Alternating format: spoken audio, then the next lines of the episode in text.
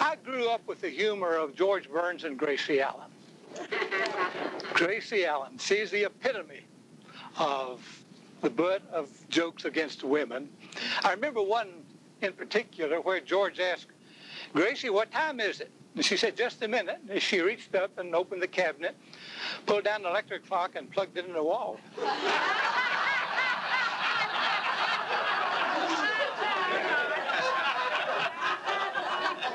He said, Gracie, what are you doing? And she said, I'm saving electricity. well, Betty was that kind of a person, and Bob and Betty lived in the South. And they moved to New England. The winters there were severe, and they'd never been in severe weather before. They were having breakfast, and the weather forecaster said two to four inches are predicted today.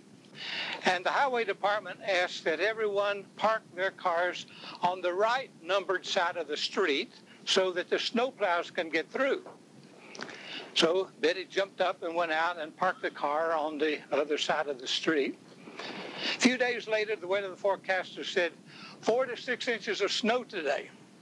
And the highway department has asked everyone to park on the left, the uneven numbered side of the street so that the snow plows can get through.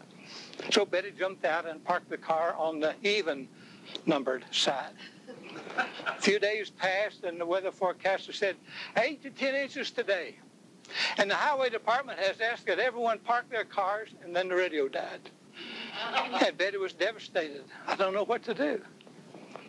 Bob reached over and patted her hand and said, honey, they won't mind if you just leave the car in the garage this day.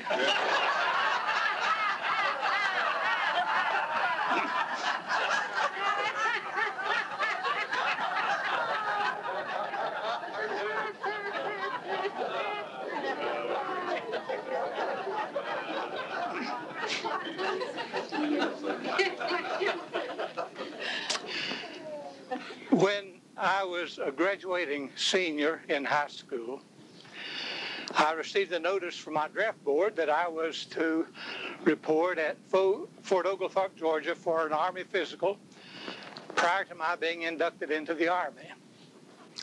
So on the day appointed, all of the young men of Mountain City joined me. We got a bus and drove over to Bristol. They put us on a train and we were taken to Chattanooga and Fort Oglethorpe. And there we were all given our Army physicals prior to induction into the Army. When I got home, instead of receiving an induction notice, I got a notice that I had been qualified as 4F. In the course of the examination, a spot was discovered on my right lung. Well, this distressed my father greatly, as any father is over the welfare of his son. He wanted me to have the best attention that anyone could have.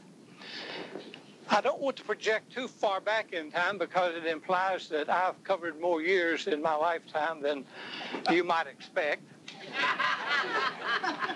but the only treatment then for tuberculosis was high altitudes and bed rest. The miracle drugs had not yet surfaced. So through our family doctor, my father inquired to see who the best respiratory specialist in Asheville, North Carolina would be. He was identified, and my father arranged for him to take my case. It concerned my father that though I would be confined to the bed for many, many months, he didn't want me to have to live in an institutional type place, as most hospitals are. So he searched and discovered what was more a resort than a hospital. It was for the wealthy who could afford. I don't know yet how my father paid the bill. I was there for six months. Everyone around me were millionaires or persons of high stature. The vice president of the Prudential Life Insurance Company in New York was one of those present. All of the rooms were suites. They weren't individual rooms, but they were suites three-room suites with private or connecting baths. And the suite next to mine was occupied by the founder and president of an automobile parts company in Ohio. A British diplomat who had been with Roosevelt and Churchill at Yalta was there recovering from tuberculosis. A noted architect from Florida. Well, there were many. I could name a number. That was the kind of people who were there. And there was a beauty from Florida University. A real beauty. Just about my age. Her parents were quite wealthy and they were embarrassed that their daughter would be diagnosed with tuberculosis, so she was there under an assumed name. They were telling friends that she was on a cruise. and then there was Dee Dee. That was her nickname. I was a teenager. She was just a few years older than I. She was extremely lonely. She had been there for so long. She was a poet, had been recognized already at her young age for her poetry. I'll close the door there. I won't open that door any further. Only to say that for two years we corresponded after I had left the hospital. And she became a noted poet and was president of the Alabama Poets Society. But all of this is leading up to introducing you to the one that I want you to meet. He was the fellow who took care of my day by day needs. He looked like a steward on a cruise ship, always dressed in black pants and white jacket. He was from the Bahamas. He was in his late 20s or early 30s. He was the most unhappy person I think I've ever met. In his eyes, there was just a kind of an emptiness and an unhappiness. Friendly, but you could see that there was just something within him that was shutting out all of life. And he sang all the time, and they were woeful songs. One of his favorites was Sometimes I Feel Like a Motherless Child. And the other was Poor Little Jesus Boy, born long time ago, sweet little holy child, and they didn't know who you was. Well, we've been talking about Jesus trying to have an identity through Paul to the people. Who is Jesus? What's he like? What are the characteristics of Jesus that are applicable to our lives? And so today, John, the writer of the gospel, addresses the subject of trying to identify who Jesus is. And like our Bahamian who had an emptiness in his life, wondering who Jesus really was and can he fill the emptiness in my life when I feel that I have no one, a motherless child. It was people like that that Jesus wanted to embrace and offer to them the qualities that would make their lives full and meaningful. And so John addressed the issue of this is who Jesus is. This is what he can do for your life. This is what he came to bring. And the setting for our lesson today from John has to do with the period in the life of Jesus when he fell out with the temple authorities and others because of his claims of divine sonship. They decided that the best thing to do to get rid of Jesus was to take his life, and so they had agreed upon the fact that now he has to die. We can't steal him. He's creating too much confusion. And so he must die. Jesus had been teaching a group of people, and they were following him, eager to learn what was in it for them. He had just fed the multitudes, and they were saying to him, If you would feed us every day, we'll stay with you and go wherever you go. You can always get that kind of followers. But Jesus said, This is what you'll have to do if you follow me. And when he had finished, the scripture writer says, the crowds fell away and walked with him no more. How disappointing it must have been for him. And then he turned to his disciples and he said, Will you leave me as well? What a time for affirmation on the part of any one of the disciples. But the best he got out of his disciples was from Peter, who said, Where else can we go? That's not much of a commendation. That's not much support. And so Jesus, brokenhearted, went back to Galilee and assumed a low-key presence there. He didn't want to die yet because he had not yet completed his mission to the point where his death would fulfill what he came into the world to do. So lest he fall into the hands of his enemies and be killed, he stayed back in Galilee for an extended period of time. And then the Feast of the, of the Tabernacles came. His brothers, who didn't believe in him at all, rejected him completely, which had to be a disappointment to Jesus, taunted him and said, let's go to Jerusalem for the Feast of the Tabernacles. Jesus knew that if he went, the temple authorities would be waiting for him. And so he said, no, you go on. I won't go with you. And so his brothers went on to Jerusalem without him. He stayed for a while back in Galilee, but he was driven to go to Jerusalem to celebrate the festival. And so about midway through the Feast of the Tabernacles, he went to Jerusalem, stayed in the shadows, did not allow himself to be identified up until the time in which he was just drawn to the temple. How Jesus loved the temple. The temple was a result of God's plan. God was the architect of the temple. Everything in it was designed to bring a sense of the presence of God. When Jesus was 12 years old, remember, he went to the temple and his parents had to come and wrench him away. He wanted to stay in the temple. He always loved the temple. So he went to the temple, and as he did, those who were followers began to cluster around him. Now, rabbis in their teaching would go around the temple on the outer courts, and his disciples would gather around him as the rabbi would sit and teach. That was the manner of teaching in those days. And so Jesus was teaching his followers, not strangers, not pilgrims to the city, his followers.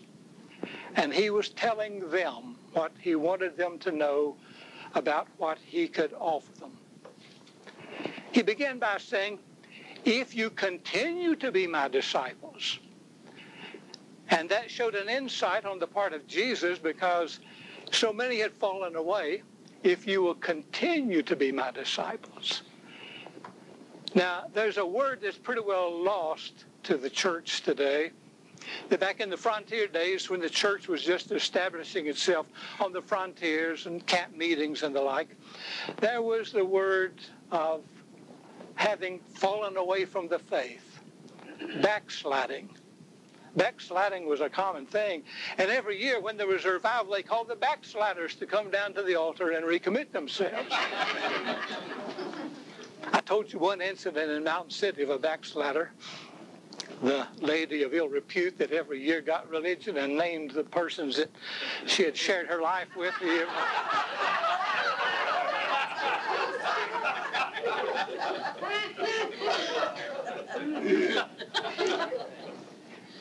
To be confronted with the good news of the gospel is to readily embrace ourselves to something that can really give us something worthwhile. But the attraction of the world is so great. It's like a great magnet. It's easy to forget these things when we're not kept in a constant relationship with those inspirational forces that hold us close to Christ. And the lure of the world can overcome our commitment. Too many times there has been a falling away from people who have a deep faith, but after a while return to the world. Even Paul experienced that with Demas. Demas was one of his greatest companions, and he wrote to Timothy and said, Demas has left me, having loved the world too much. So Jesus knew that there was a possibility of their leaving him. So he said, if you continue, not, this is not a promise to you because you're following me now. If you continue to follow me, then I will give you freedom. I will give you peace, and from that peace will come your freedom. Truth was the essence of who Jesus was. He knew God's mind. He spoke God's mind. He validated himself and every claim that he made about himself because there was nothing in him that was not true and truth.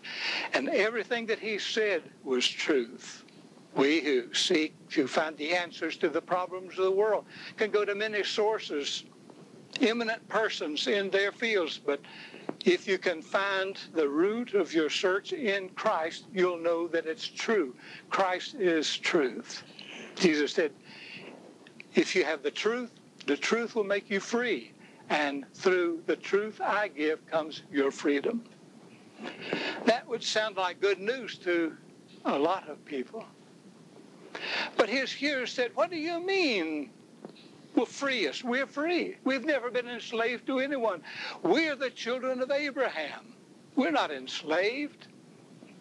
Of course, they were wrong, and our lesson writer pointed it out that since Abraham, they had been enslaved to Egypt, had been enslaved to Babylonia, had been enslaved to Persia, had been enslaved to Rome, and were enslaved to Rome at the present time. That is spiritually enslaved, not physically enslaved.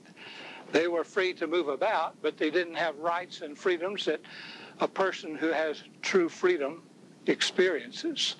But Jesus said, I will release you and give you freedom.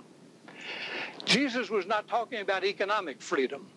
Poverty ran rampant throughout all of Palestine because they were so taxed by Rome that they couldn't accumulate anything of worth. They barely existed economically. Politically, he could not free them. He could, but he didn't come to free Palestine from Rome. And when pushed into the corner in order to get him to do that, he always refused. Render unto Caesar the things that are Caesar's, but render to God the things that are God's. So he was not offering them economic freedom. He was not offering them political freedom. And so much of our present day theology is built upon the freedoms of economic and political values. Some of the big mega churches in our country are follow Jesus and you'll get rich. Send me a check for $500 and God will give you a thousand back. Jesus never promised economic riches, never promised political freedom. But he promised freedom from sin. That was what he came to fight and to defeat. And sin can imprison every one of us, even though it appears that we're totally free persons. We live in America. We have freedoms here that do not exist anywhere else in the world to this extent. And yet many of us are enslaved, enslaved to our passions, enslaved to a sense of power, wealth for which we're willing to spend our lives accumulating. We can become imprisoned in so many ways that are sinful in the sight of Christ. And he said, I have come to bring you freedom. And through truth that is in me, I will free you from all that sin entails. But they pled, we are the children of Abraham and we don't need freedom from anybody. That doesn't sound like much to fall out with your teacher over, but they did. They said, poor little Jesus boy, and they didn't know who he was. They said, are you a Samaritan? You sound like a Samaritan to me. They said, are you possessed of the devil? It sounds like that the devil is goading you into what you're preaching. These are the very words that John records in his gospel that the people said to him, Are you a Samaritan? Are you possessed of the devil that causes you to say that we are enslaved and we are the children of Abraham? And their course of action was to stone him to death. And they turned on Jesus and were going to stone him. And Jesus disappeared in the crowd and went back then into hiding until the time that he would come out and accept the death for which he came to receive. The gift of freedom and truth are the primary gifts offered by Jesus in this lesson today. Seek the truth which comes from the teachings of Christ. Balance it against the truths that are revealed in the world that have roots otherwise and discover that out of Christ comes the truth that will embellish every need that we have and every search on which we put ourselves. And freedom, the freedom to go to bed at night with a clear conscience, knowing that I have lived the day well, and not with regrets over the things that I should not have done farmer advertised for a worker to help him on his farm. And this fellow came and interviewed for the position. And when the farmer said, what qualifications do you have? And he kept repeating, well, when it storms, I sleep deeply. And uh, the farmer didn't understand what he meant by that, but he kept repeating that one phrase. But he looked like a man who was strong, could do the job, and having few other applicants, he hired him. Things went on well for a long time, and then a big storm came. And the farmer rushed to the room of the fellow because he had not come out of his room to go out and batten down the hatches and put up the livestock. And he came and he broke down the door and he said, why aren't you out taking care of the needs against the storm that's coming? And the worker got up and walked out with him and everything was already in place. He had taken preparation in advance. And so he didn't have to face the crisis head on because he had made preparations in advance of the crisis. And that's what Jesus offers. Preparation in advance of the crisis, and in the coming of the crisis, we're prepared for it often been said that there are no atheists in the foxhole. But Roy L. Smith said, if you didn't take Christ in the foxhole with you, you're not going to find him there.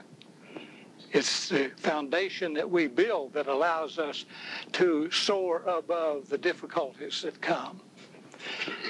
In maintaining that fellowship with Christ, maintaining that discipleship is the emphasis of Jesus' talk to his followers. And we maintain ours by Bible study, by prayer, by fellowship with one another, by practicing the holy habits of the Christian life. Poor little Jesus boy, born long time ago. And a lot of us still don't know who he is. Any comments or questions? Yes.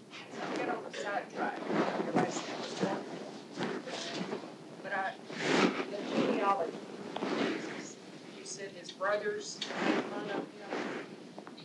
Did Mary go on and, I know she went on to have more children. Do you know how many? And were there, were there sisters and brothers and weren't some of them brothers and sisters? Well, uh, they were all stepbrothers, of course. Uh, they, I think, I think there were, I think there were four brothers and maybe one sister. Am I correct on that? Because I'm just, I believe that's correct. Four brothers and one sister. The Bible tells us. It's not speculation. But none in his family supported and believed that he was who he was. I remember when I was in high school, I went to Barter Theater and saw a family portrait. And it was a story of uh, Mary, the mother of Jesus, and all of the intrigue in the family because Jesus trying to assert his being the Son of God in a family that wouldn't accept him for who he was. But they, pardon? Did mother not even accept him? Mm-mm, no, his mother, and they went out and tried to get him to come home. You're making a fool of yourself. Come on back home. In time, Mary, of course, did accept him. And uh, uh, James, his brother, became the head of the church. But this was after the death and crucifixion of Jesus that James became a follower. But he had the opposition of his family all the while. Any other? Ask me anything except about Dee Dee